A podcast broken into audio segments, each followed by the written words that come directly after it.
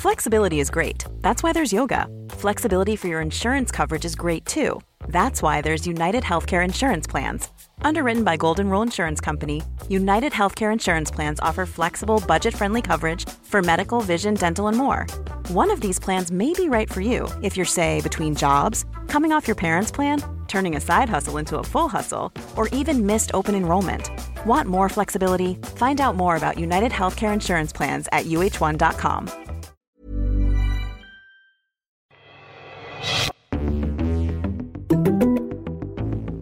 This week on Deconstructed, I'm Sharon Lerner, investigative reporter for The Intercept, sitting in for Ryan Grim. Our guest this week is Steven Donziger, the environmental lawyer who sued Chevron and won.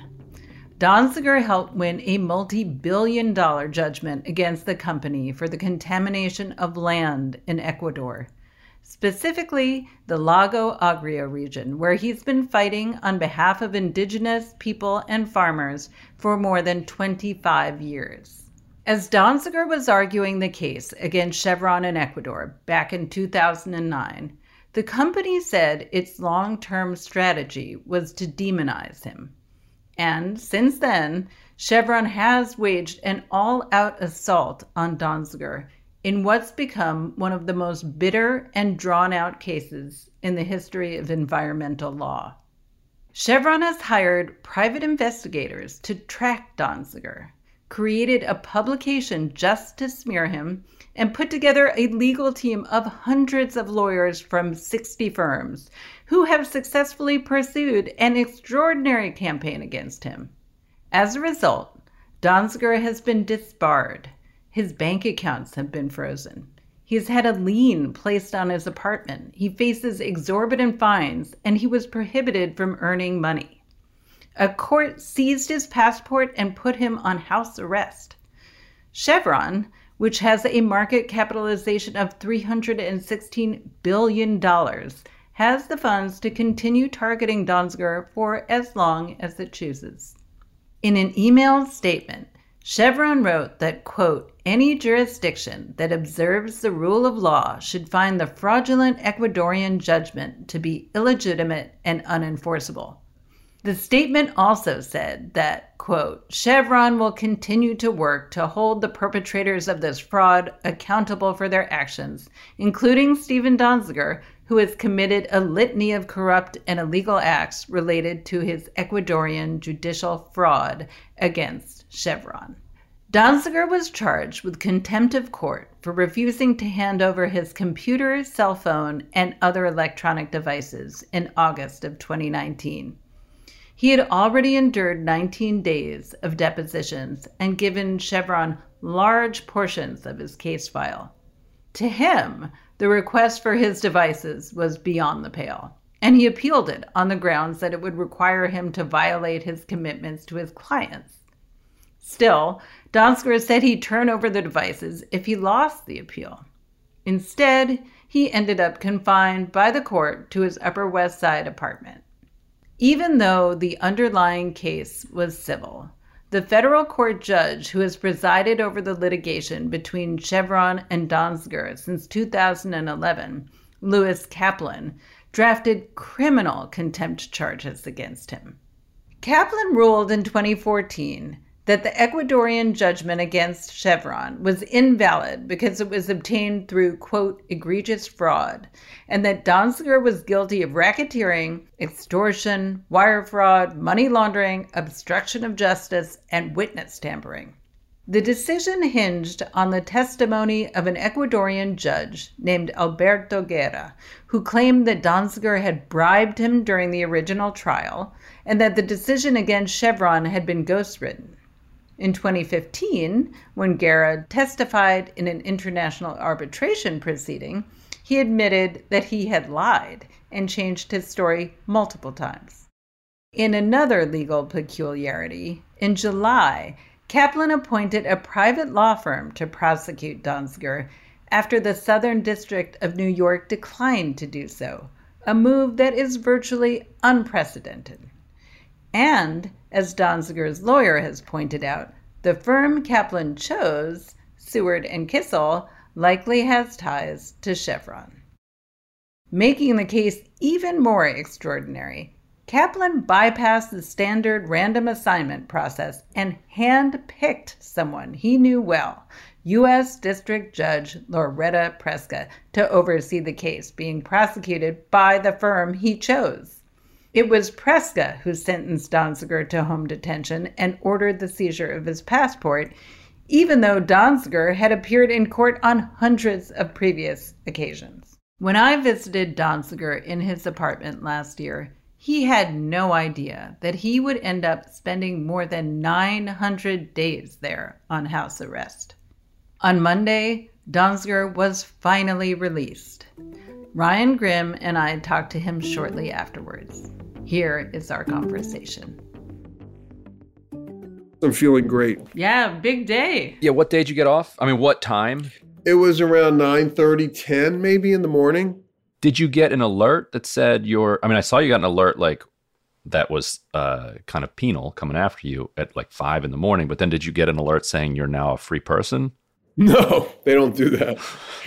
Um, What's the first thing you did? Well, I I came outside and there were some people there, and I taped a little talk and took a picture, and then I went into the subway and came home and my wife was there and some of my friends and we hugged and we rejoiced in the moment you know you don't really i i didn't really understand fully understand what freedom was until it was taken away you know i've lived in my home now for 993 days straight other than 45 days in federal prison so it's been quite the experience it lasted a long time you know, for various reasons, I think related to retaliation by Chevron against me for my successful human rights work in Ecuador. But, you know, the, the cost to me and my family obviously was very, very high. Although I think in the end of the day, it, it really is backfiring against Chevron and that we now have a much bigger, broader platform to advocate from than we did before.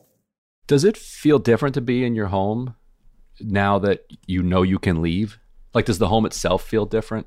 That you're there, that you're there voluntarily it does feel different. You know, freedom is not only the ability to kind of move around, travel, go out to eat, do what you want to do when you want to do it, you know, within reason. It's also a psychological state. I found that I had taken freedom for granted, you know, my whole life. I mean, even just the ability to sort of think, hey, maybe later today I'll go to dinner, or maybe later today I'll go see a show or go visit a friend, you know, and you just, you know, what it does, uh, my house arrest did. I mean, prison's even worse, obviously, but house arrest deprives you of the ability to plan. It cuts you off from your friends and, you know, your social life. You can't even think about the future. I mean, one bizarre feature of my experience was that when it began, it was I was pre-trial and COVID hit, and you know it was very unclear how long it would last. And Judge Preska, who put the ankle bracelet on me and forced me into my house on the theory I was a risk of flight, which I was preposterous and I reject. Um, it was very clear she was never going to take that ankle bracelet off, even if COVID lasted, you know, five years and there were no trials being held.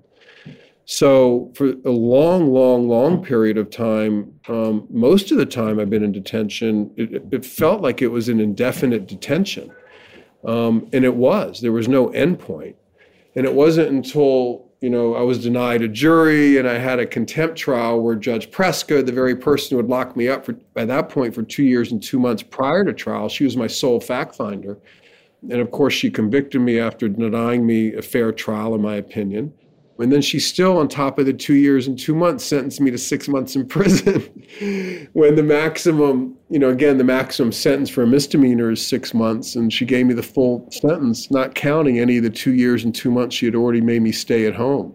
So this was a very, in my opinion, corporate generated, politicized effort by two federal judges, Judge Preska and her colleague, Judge Kaplan, who appointed her to the case and who charged me with these supposed crimes. I mean, the, his charges, by the way, were rejected by the federal prosecutor, but they prosecuted me anyway with this private corporate law firm that had Chevron as a client. So, you know, there were all sorts of things happening, but it was very clear that this was a Chevron prosecution. All the main witnesses in my supposed trial were Chevron lawyers The prosecutor was from a Chevron law firm, and the judge, Judge Preska, is a major leader of the Federalist Society, where Chevron is a major funder.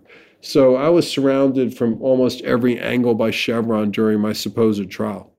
And this is not remotely the same thing, but when I was in my late teens, I got put on supervised probation for basically like underage drinking. It was like an extremely draconian uh, uh, sentence that was laid out. It meant you, it, my travel was restricted. I had to like do weekly drug tests. I had to meet with a probation officer, and there was there was something about the entire like when, when you talk about the psychology of it. There's something about the state like telling you that the public has decided that you are a person that needs to be controlled that is just kind of psychologically devastating, even if you know that it's not true. And in my case, I knew it wasn't true. In, in your case, obviously wildly different. You're a human rights attorney getting prosecuted basically, you know, by this judge. But there's still something weighty about the public having dealt a sentence at you. Like, did is that related to the restriction of freedom or or not? Well, I think you make a really good point with your question. There's a certain designed humiliation that takes mm-hmm. place mm-hmm. when the state sentences anyone to any kind of punishment or even subjects them to arrest without a conviction.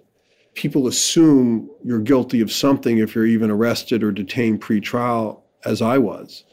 And really, I would argue that was the whole point of why Chevron had this done to me was to try to criminalize my successful human rights advocacy this is not uncommon. A lot of big companies go after environmental lawyers and activists who do their jobs effectively to try to make it look like what they're doing is criminal when they're what they're actually doing is you know at least in my case was complying with the law and trying to save the planet I guess I would say I think your case is unusual. It's it's super unusual. I think you know. Uh, have we seen any other uh, human rights or environmental attorneys imprisoned in this way? I haven't for sure. Oh, no. I mean, I look, my case is an absolute extreme outlier. There's no doubt. You're totally right.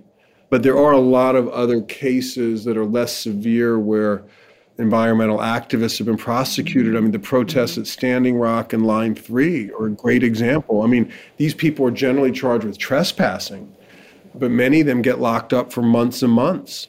Indigenous peoples you know, charged with trespassing on their own historical ancestral yeah. lands to try to block the pipeline. So there's all these there's all these legal, you know, so-called crimes that can be marshaled by, in, in that case, public prosecutors. Um, in my case, by a private law firm, you know, that can create a legal, a supposed legal basis to lock people up. I'd make this point though, which is that my case is an outlier, but I think the industry, the fossil fuel industry, and the Chevrons of the world want it to become the new normal. And that's why I think people really need to focus on this and pay attention. It's an outlier now, but what happens when it happens again? You know, or for a third time or a fourth time? And suddenly people are like, oh, you know, yeah, yeah, private prosecutions. Okay, yeah, that, that happens now. And we can't let an outlier, an extreme I would call, you know, political, politically motivated prosecution of a human rights lawyer in the United States of America become the new normal because it will really, this case, in my opinion, is a direct violation on the rule of law.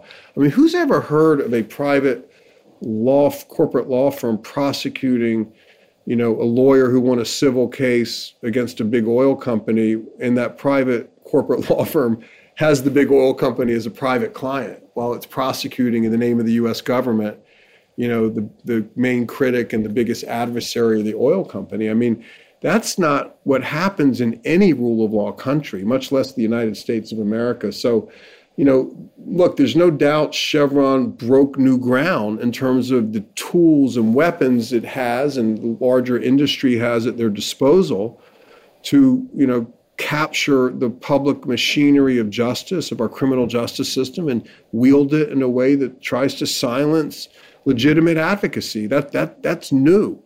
But that's why it's so scary. And I think that's why, by the way, I've gotten so much support over the last two, three years while I've been detained. I mean, it's just extraordinary the amount of support we've gotten because people are really terrified by this and they understand that this case goes way, way beyond me personally. It really is a direct assault on the ability to advocate by all environmental justice advocates, human rights lawyers who are on the front lines trying to defend our earth. So, you know, people get it. More and more people get it, and we can't let this happen again.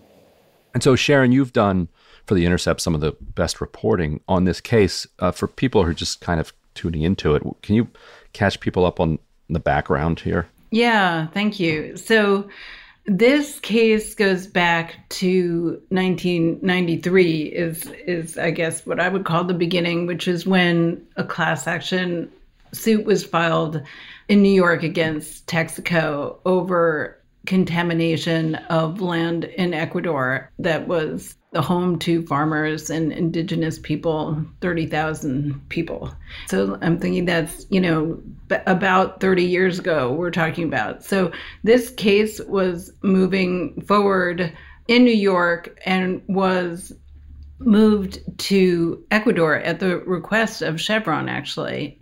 And in 2011, the Ecuadorian court ruled against Chevron, ordering it to pay $18 billion, an award that was later reduced to 9.5 billion. And this was a massive, huge and historic win, a real David and Goliath kind of situation. But that same year, Chevron filed a RICO suit, a racketeer influence corrupt organization suit against Steven in New York. And the company had made it clear a couple of years before in a document that we link in one of my stories that its long term strategy was to demonize him. And you can really see that play out both in the RICO suit and again, the RICO suit was, I believe that was 2011, so that's already 11 years ago. Basically, that suit in, in 2014, the a case the case was decided in federal court by this federal court judge named Lewis Kaplan, who ruled that the Ecuadorian judgment was invalid because it was obtained through fraud, basically.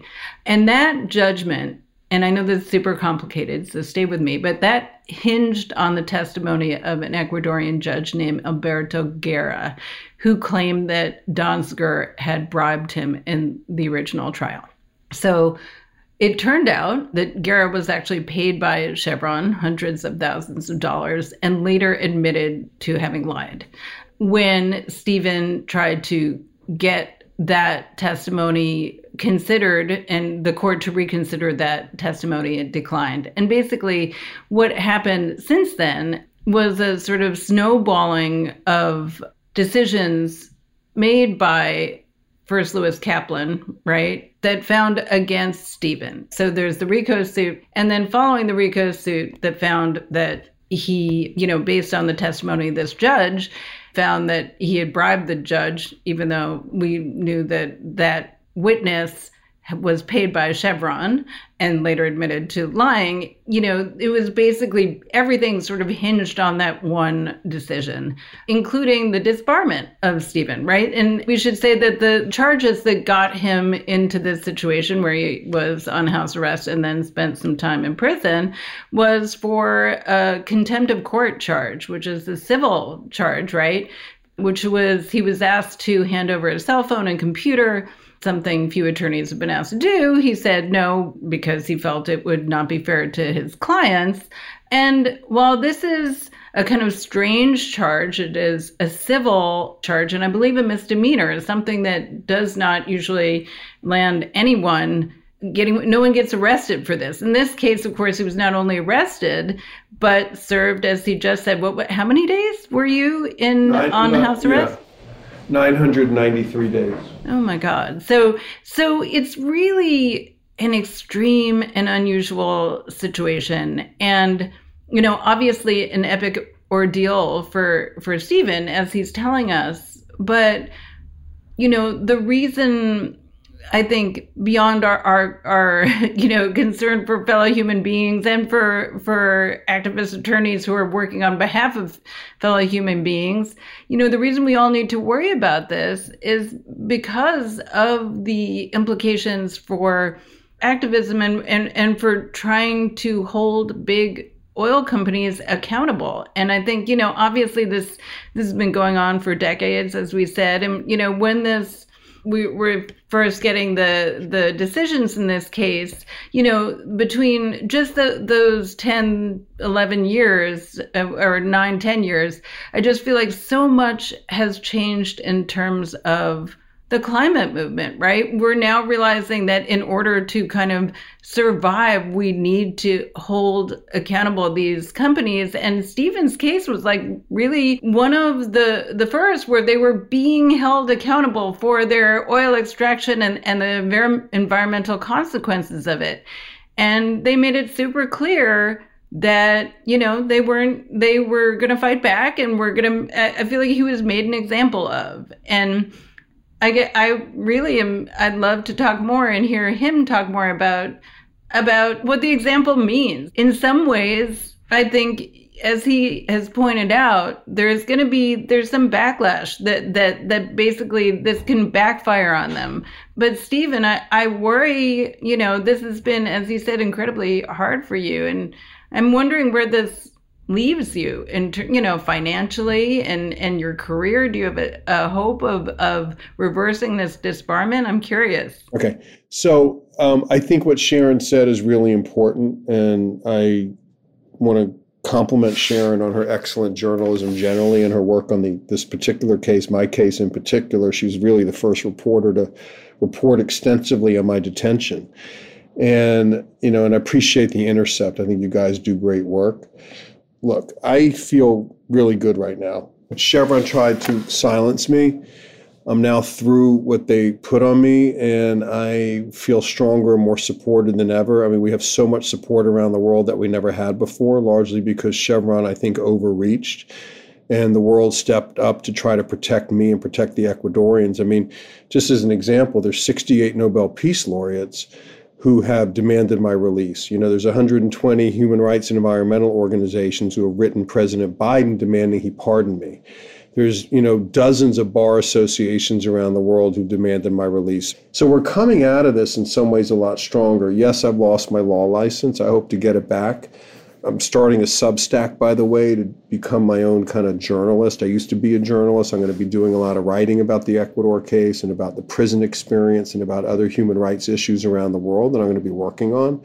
So I'm really excited about the future. And, you know, I don't plan anymore to practice law in a traditional sense. I plan to use my legal skills not to have clients, but to just be able to analyze the law and advocate more broadly for victims of human rights abuses. But that's one of the ways I'm planning on, you know, maintaining myself and my family. Are are you still on the hook for legal expenses of Chevron in this case? Unclear. Uh, Judge Kaplan, as part of the, these attacks on me, ordered me to literally pay millions of dollars to Chevron for to reimburse it for legal expenses it used to persecute me, basically. Um, so, you know, look, there's some legal issues that are still out there. This is not over um, just because I'm out of, you know, this detention situation. But the case is a civil case, not a criminal case. And, you know, we'll see how it plays out. I wondered too. I mean, one of the big tragedies of all of this is that while we have rallied to your defense, and I think rightly so, and have been highlighting the fact that, you know, this is a terrible example for other climate activists the people of the Amazon in Ecuador have not received a penny, right, from this company for the destruction of their land. And I'm wondering what you think the prospects are for any justice to be done for actual, you know, for for any court anywhere forcing the company to pay the judgment. Well, I think that the prospects for paying forcing Chevron to pay the judgment are significant. I think that's one reason why they keep attacking me because they're so scared that I will somehow, you know, exercise what they believe are my powers of sorcery to somehow make them pay billions of dollars. I mean, I think they want to destroy me because I raised most of the money to finance the case up to this point. But look, there's other lawyers working on it now. I'm not going to be leading anything. I'm no longer a lawyer. You know, we'll see if the Ecuadorian communities and the rest of their legal team or want to or are able to bring an enforcement action. I, I really don't know how that's going to play out. I do know that Chevron has a judgment against it in the courts of Ecuador that's valid and has been affirmed by multiple appellate courts, both in Ecuador and Canada. So they have a, a real risk there. They're fighting every step of the way to try to prevent payment of the money to the people they, you know, courts have determined they poisoned in the Amazon. Um, how that plays out remains to be seen. And you know, we've reached out to Chevron multiple times. I know Sharon, you've gotten a handful of either statements or statements that they've offered elsewhere. They even created a a propaganda outlet, like an entire mm-hmm. newspaper. They call the Amazon Post that is dedicated to, and they don't they don't really hide that it's their propaganda outlet. It's they they say Mm-hmm. I have it here. They say at the very top of it Chevron's views and opinions on the Ecuador lawsuit, but it's called the Amazon Post. And beyond that disclaimer at the top, it looks like a normal news outlet. I, I was obsessed with that. Right. I have to say. No, that's what drew me to your story, Steven, was I used to go and look at that page and it just, after reading uh, Patrick Radden Keefe's New Yorker story uh, years before, and it just blew me away that they, you know, I kept thinking the company has hired people to work on this. And it's like, uh, you know, the massive resources they were enabled to to focus on a single individual, you, is really mind blowing. Yeah, it is. I can't believe it and didn't anticipate it. I mean, they've set up two websites dedicated to what I would argue is the destruction of my reputation. Um, they've also, on the legal front, used 60 different law firms, 2,000 lawyers. They have six PR firms designed to control information around the case and what I and other advocates do. But that was sort of my point earlier. I think they've sort of lost control of the messaging around the case because the truth is caught up with their lies. That's what I would argue you know, the, the, evidence is so strong. And I, I, also think, Sharon, that the locking me up for almost three years when people who interview me and who know me know that's not who I am. You know, I don't commit crimes. I'm a lawyer. Okay. So I think the overreach, I think, caused people to be, in my opinion, much, much more skeptical of Chevron's claims than they otherwise would have been. And I think the longer my detention lasts, I think the more people are like, wait a second, if they're like in a private prosecution locking a lawyer up who won a big pollution judgment against them, then maybe they really did do something wrong. Maybe the lawyer's right. Maybe the courts in Ecuador are right in how they decided the case. So I think it shifted shifted the perception greatly when they locked me up in our favor. Well, how confident are you that they're not going to continue to use their vast resources to smear you and attack you? Because, I mean, despite public opinion, they don't seem, you know, even when they're not with public opinion, they're incredibly powerful, right? Just because of the amount of money they have. So, do you think that they're going to stop going after you? And, and if so, why?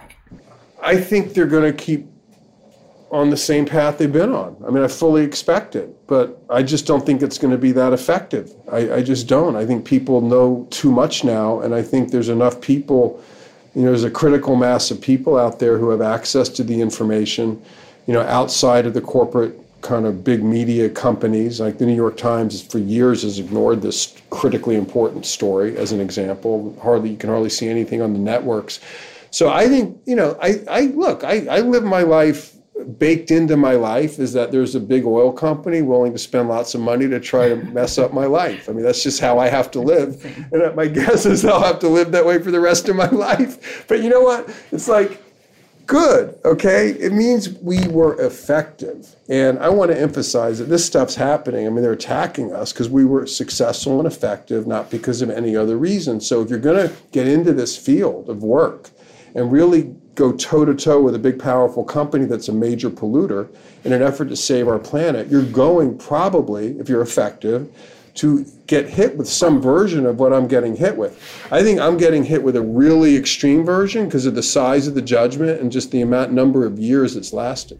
Well, you have said you that you really want Biden to to pardon you, and I'm wondering Yeah. if you know, a- and obviously that's meaningful to you in some way, and I'm wondering what that would achieve for you, and you know, conversely, if he doesn't do that, what are you stuck with? You know, I think we it, it'll be helpful to understand what you've been weighed down with. Yeah, thank you. I mean, so look, the reason we're asking President Biden to pardon me is because the system failed. The legal system failed in this case. And the way it failed is I'm the first person in American history to be prosecuted by a private corporation, a private corporate law firm that had, you know, Chevron in this case as one of its clients. And I was the lawyer who beat Chevron in court over this, you know, significant, I would say epic pollution case and they were trying to retaliate against me and deprive me of my liberty. I'm the only lawyer ever in the U.S. to be held pretrial on a misdemeanor, and I was held for over two years and two months, even though the longest sentence ever given a lawyer for my offense level prior to my case was 90 days of home confinement. So this was clearly retaliation by a corporation. And you know, it's never been corrected by an appellate court. Like there's nowhere to go. So, for the rule of law to be restored in our country vis a vis what happened to me in this case, the only option is for President Biden to issue a pardon. That won't um, save me from all the other attacks Chevron's able to do, by the way. That would just be a pardon for the criminal conviction on this contempt case where I was denied a jury and where I was prosecuted by this private law firm. And, and also, by the way, denied the right to put on a real defense by an evidentiary ruling of the judge. So, uh, you know, I think it's important that uni- the United States not become a country that locks up its human rights lawyers like some other countries around the world do.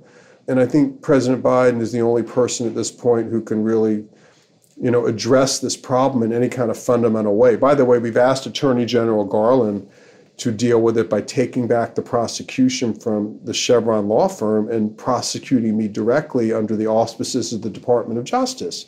You know, I was uh, for look for a year. I was the only, probably the only lawyer in U.S. history ever begging the DOJ to prosecute him or her. Yeah. You know, because like it was so preposterous. Like I couldn't deal with this private law firm. They wouldn't even negotiate. They wouldn't talk in, with any kind of normal prosecutorial sanity or discretion. I mean, they were just out to harm me as much as they possibly could, backed by a judge who also was out to harm me. So the whole system went awry. So, you know, I'm disappointed, by the way, in Attorney General Garland for not taking back the prosecution. I'm disappointed in his performance on other issues like the, you know, the, the, the, this, uh, the January 6th in so-called insurrection.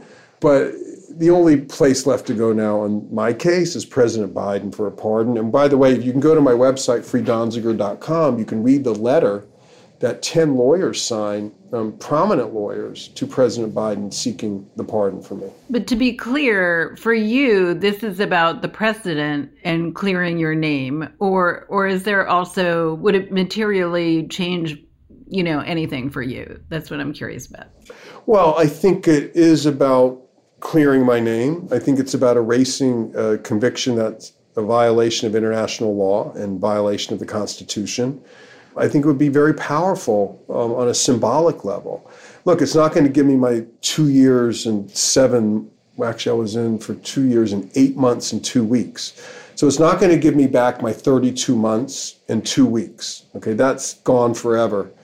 But it will restore, I think, some semblance of fairness to the process. And I think it'll be symbolically extremely important for President Biden to step in to address this and correct this problem.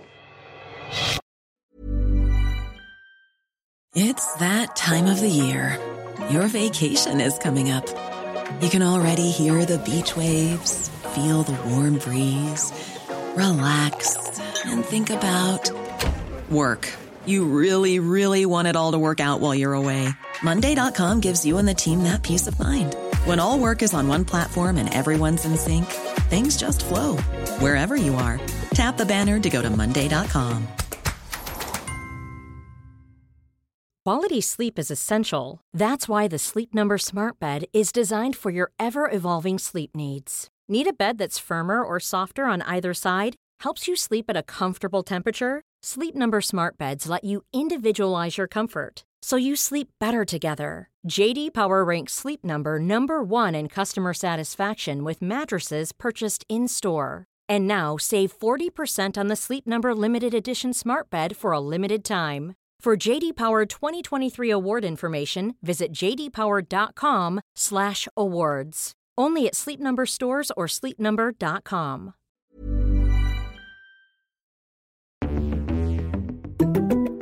And I also wanted to give you a chance to respond to some of Chevron's claims. They've got these multiple PR firms, they've got the different propaganda outlets on online, and if you you know if you if you peruse those, you'll see that the claims that they're making that you know Sharon mentioned the the bribery allegation, which you know, turns out that Chevron actually paid an extraordinary amount of money to this to this person, um, and the person has you know admitted on the stand that they had lied. So setting that key witness aside, they also make a number of minor claims.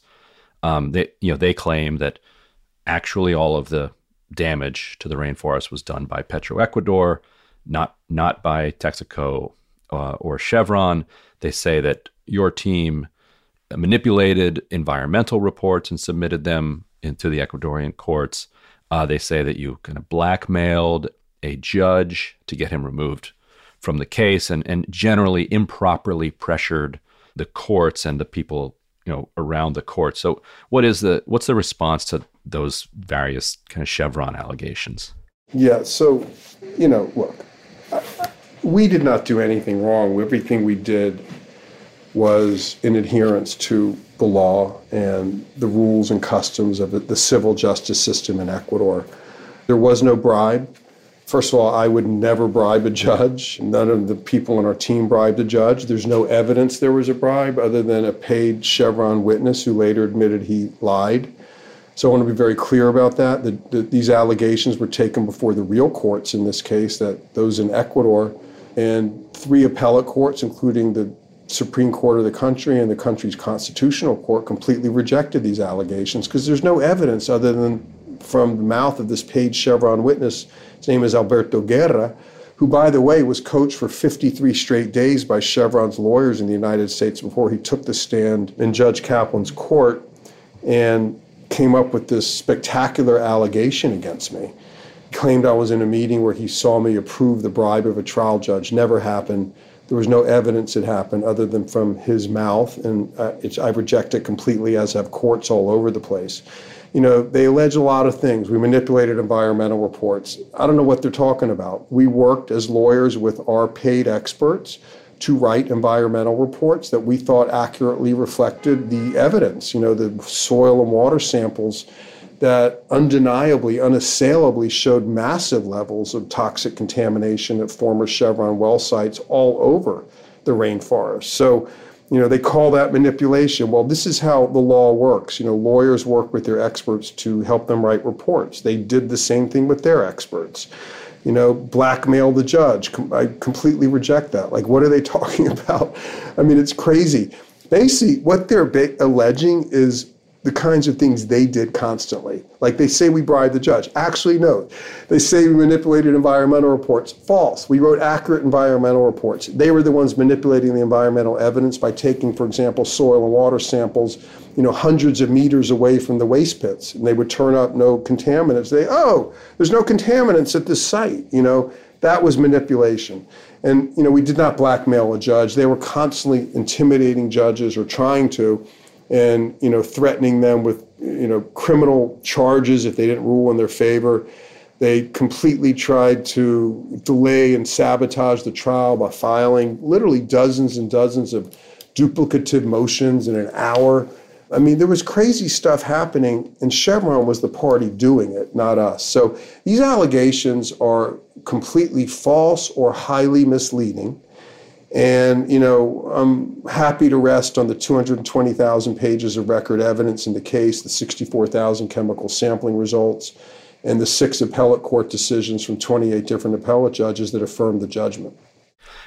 To me, one of the most mind boggling charges to hear from a global oil company was that it was unfair because you and your team had exerted political influence over the judicial process and over the system. Yeah. It's like a, a multinational oil company. Chevron is one of the top five oil companies in the world. Might be Sharon might be top three. Uh, yeah. It is one of the most powerful institutions on the planet, and it is a fact. And you t- you could talk a little bit about more this, as you've been in this world a lot longer. It is a fact that the legal system is also political, and that that that is the case here in the United States.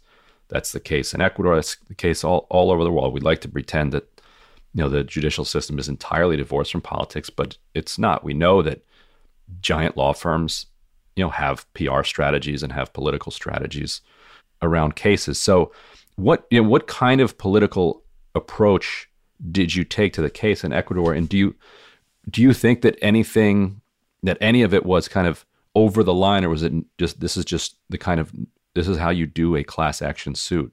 Uh, because class action suits are in a lot of ways inherently political. Well, you know, the debate over whether the law exists kind of in a separate silo, free from politics or subject to politics, is something, you know, I've heard about a lot as a law student and since. I mean, but let's get real.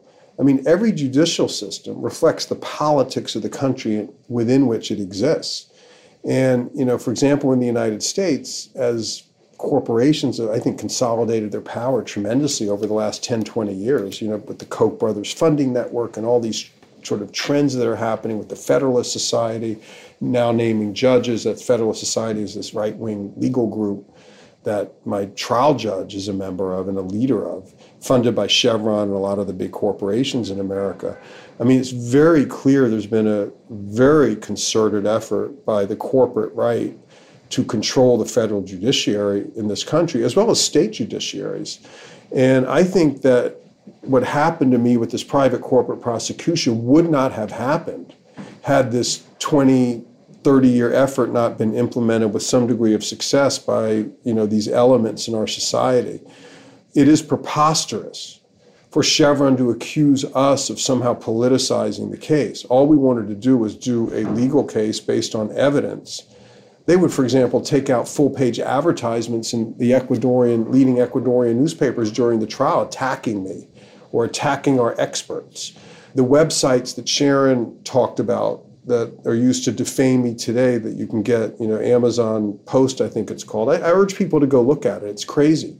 They did that kind of stuff in Ecuador. They do it here. They do it constantly, not just in this case, but in trying to control what people think about you know, climate change and about what they do as a company in terms of clean energy.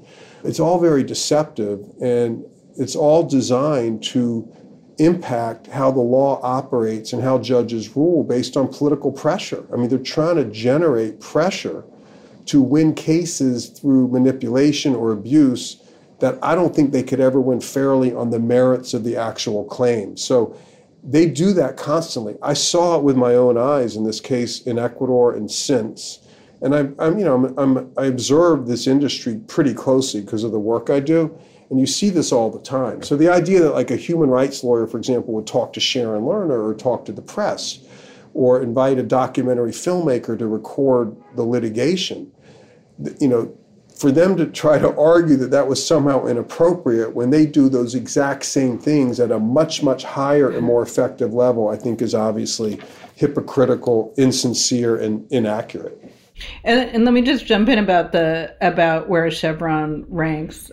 So they are second to Saudi Aramco in terms of the amount of greenhouse gases emitted in the modern era. Wow. So, yeah. Yes. You know, I'll say this you, you know, people are obviously watching the war in, in Ukraine.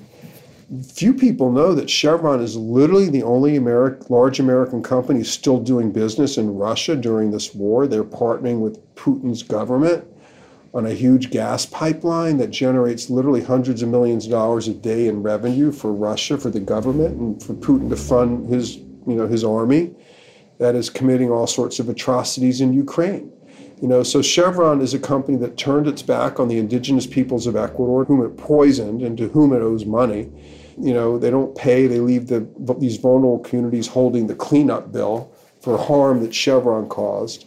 And then, you know, they go over to Russia and they're in business with Putin. I mean, there's no end, it seems, no, no floor to what I would argue is the moral bankruptcy of this particular company. But of course, it's an industry wide problem. I mean, it's all about the money. And it's very clear that our governmental institutions have been so seriously weakened by corporate money that they're incapable of actually standing up to this kind of abuse. I mean, that's what I experienced again in my criminal, private criminal prosecution.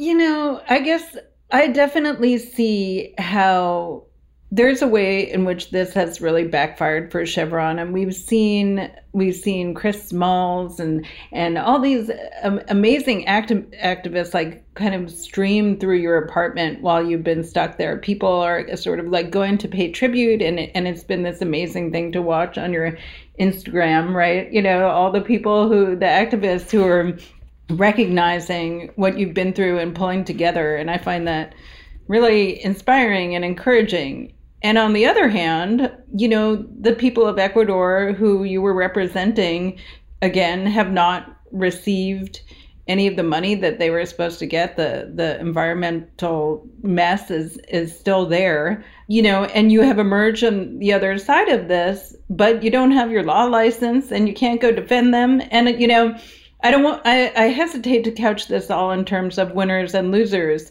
but I worry about the upshot of all you've been through.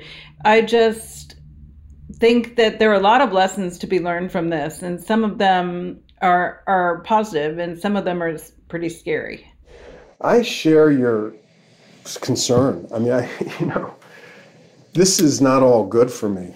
Um, look, it's bad. Yeah. I mean, what, uh, what, I'm really trying to convey is I got strengthened through the process of their persecution of me to the point where we're in a much higher place right now, where I think they actually face more risk now than they did three, three years ago. But it doesn't mean that they're going to pay the Ecuador judgment by any means. It's unclear how all of this is going to play out. I think the big loss is for our society. I mean, there was a private corporate criminal prosecution that deprived a human rights lawyer of his liberty for almost three years on a based on a, a, a civil discovery order in a, in a civil case. It's never happened before. And I think that's what people really need to focus on. I mean, I'm confident enough in my in the you know the support I have and my resilience to really feel like I will get through whatever they try to throw at me from this point forward. You know, it doesn't mean I'll have my old life back because I have to deal with all sorts of, you know, issues and, you know, sort of byproduct of what I had to endure the last few years. But, you know, I'm okay. My family's okay. I think the real question is where are we in the United States of America in terms of corporate control of our judiciary and of our governmental institutions? Because we really should not be living in a society where an oil company can directly prosecute its main adversary and deprive him of his liberty without the US government being involved. That's wrong. And that's why I think President Biden, Attorney General Garland, the Congress, like, where are leaders? I mean, I know people are busy with lots of obviously critical, critically important issues other than the Ecuador case and other than Chevron and Steve Donziger. I get it.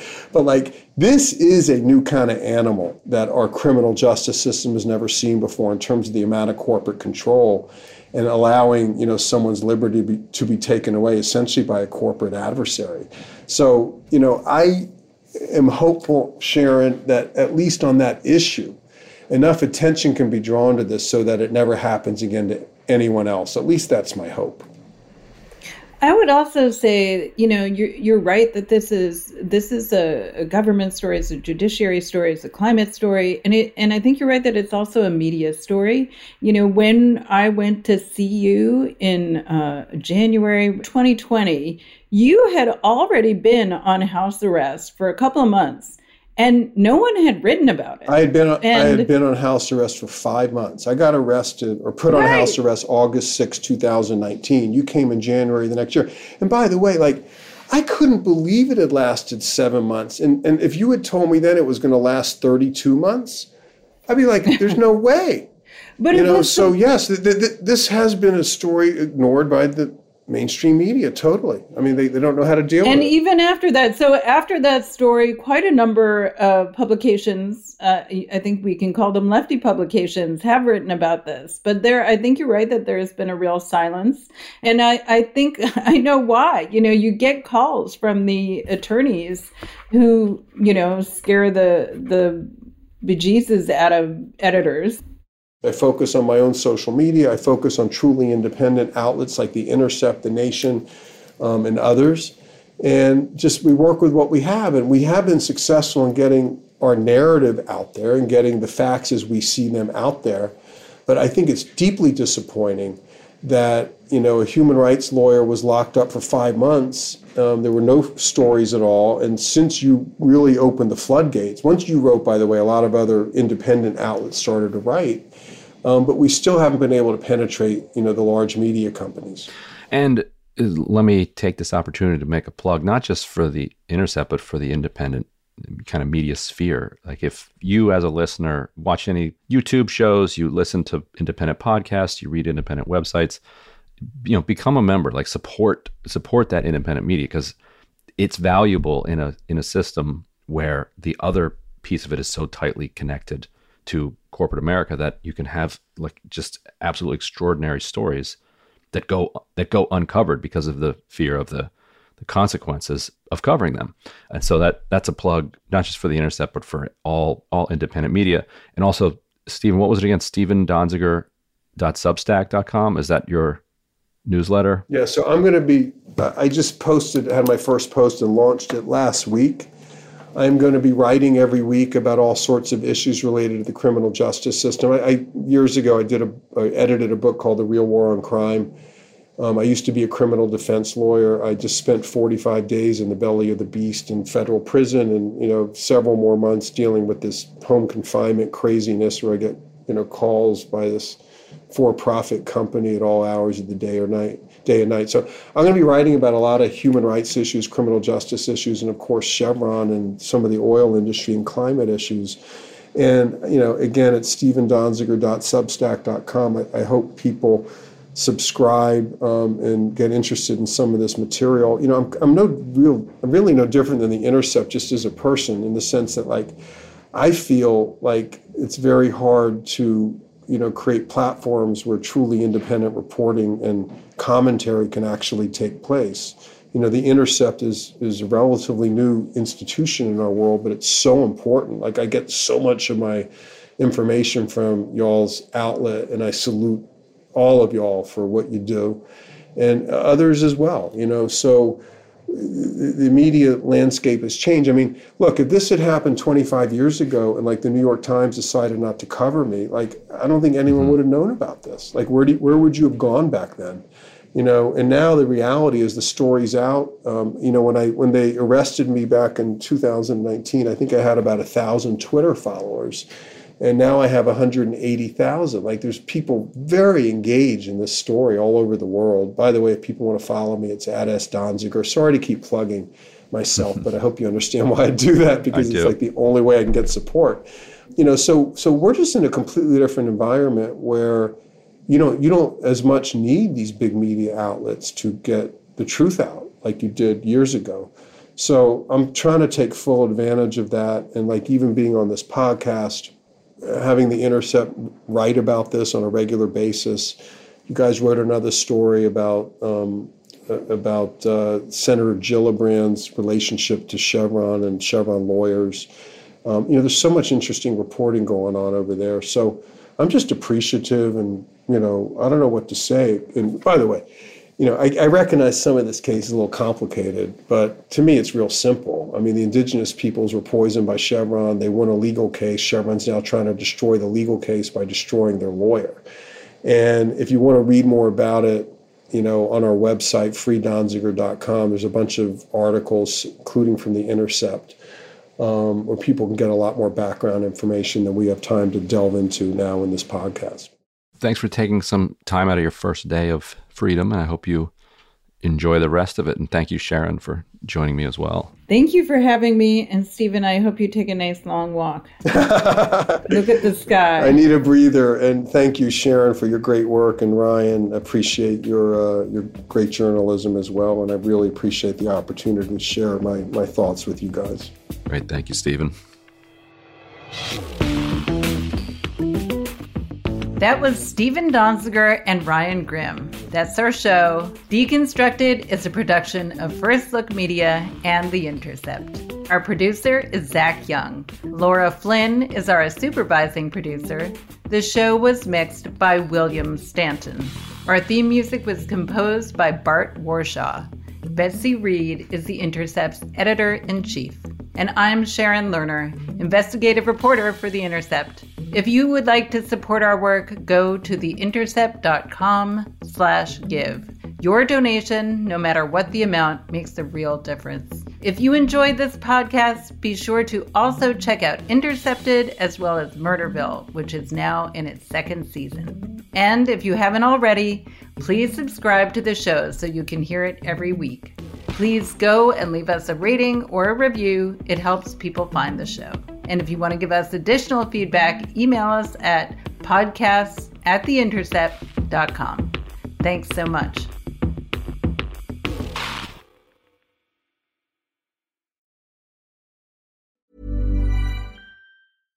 Flexibility is great. That's why there's yoga. Flexibility for your insurance coverage is great too. That's why there's United Healthcare Insurance Plans. Underwritten by Golden Rule Insurance Company, United Healthcare Insurance Plans offer flexible, budget friendly coverage for medical, vision, dental, and more. One of these plans may be right for you if you're, say, between jobs, coming off your parents' plan, turning a side hustle into a full hustle, or even missed open enrollment. Want more flexibility? Find out more about United Healthcare Insurance Plans at uhone.com.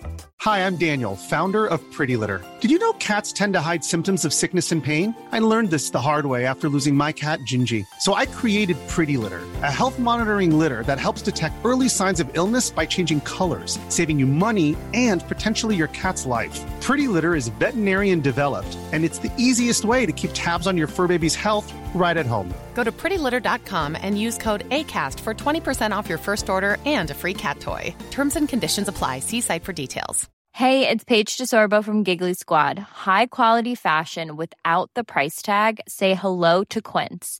I'm snagging high end essentials like cozy cashmere sweaters, sleek leather jackets, fine jewelry, and so much more. With Quince being 50 to 80% less than similar brands and they partner with factories that prioritize safe ethical and responsible manufacturing. I love that. Luxury quality within reach. Go to quince.com slash style to get free shipping and 365 day returns on your next order. quince.com slash style